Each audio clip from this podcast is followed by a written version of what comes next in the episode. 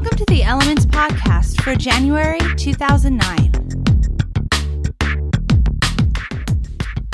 Welcome to the Elements Podcast. My name is Joey. And I'm Catie. And since this is the first podcast of the new year, we wanted to talk about something that's really important to your financial life checking accounts. Now, I don't want to be overly dramatic, but a checking account is the center of your financial world. Yeah, without one, it would be difficult to pay your bills. Or cash your paychecks. Or buy stuff online. Right. There's really no way to avoid using a checking account. I totally agree. So, with something so important, it's a good idea to be careful and properly manage your account. Otherwise, you could be facing hefty fees and headaches. And starting your financial history on the wrong foot. So, today's topic everything you need to know about using a checking account. Now, there's really one rule that is so basic and so easy that most people overlook it every day. Here it is. When you have a checking account, the key is to always know how much money you have. Brilliant. You're a financial genius. Move over, Donald Trump. Yeah, it's pretty advanced stuff, huh? You're right. It's basic, but an easy rule to forget. If you don't know how much money you have in your account, there's a chance that you'll bounce a check or overdraw your account. Now, for any financial newbies out there, overdrawing your account means that you've promised to pay someone, but you don't have enough money in your account. Not cool at all. And even illegal in some states. Once you overdraw your account, you can start racking up fees, especially if you keep writing checks without depositing money. A question that I hear often is what if the financial institution doesn't notify you when you've run out of money? Aren't they supposed to let you know before charging you a fee? Actually, the financial institution is not required to notify you when you've run out of money. It's your job to keep a current and accurate balance. To help avoid bouncing a check, there's always overdraft protection. This is a service that some financial institutions offer that help to cover overdrafts on a checking account. There are many different ways to do this and small fees associated with each. I would recommend that anyone with a checking account also have overdraft protection just in case. Definitely a good recommendation. As long as you keep track of how you spend your money, you should never have to overdraw your account. Here are some more tips for managing your checking account. First, it's a good idea to keep a running balance in your checkbook register.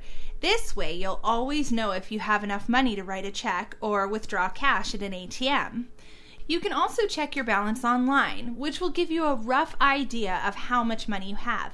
The reason I say a rough estimate is that your online balance won't always contain transactions still processing. For instance, if you wrote a check to a friend a month ago, but they haven't cashed it yet, your online statement won't be accurate. It may look like there's more money than you actually have, and you might be tempted to spend it.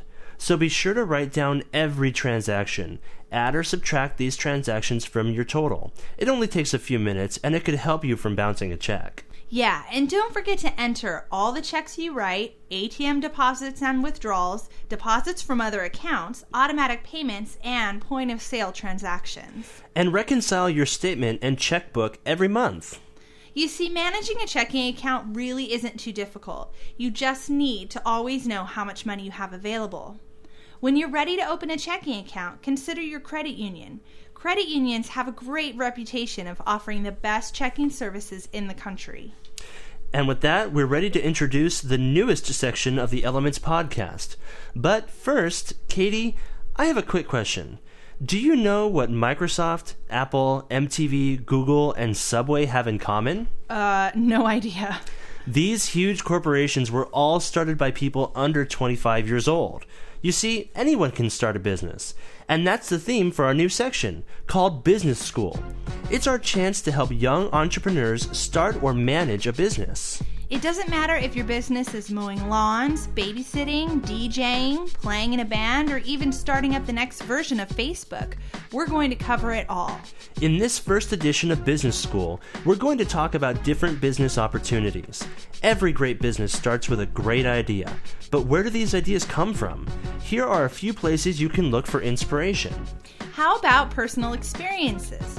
For instance, Facebook was started when some friends wanted a way to connect with other students on the campus. Today, Facebook is worth billions of dollars. Another way to be inspired is to think about what people need. Ask yourself, is there a better way to do something? Just think about things people hate to do and see if there is anything you can do to help them. How about tasks that people are too busy to do?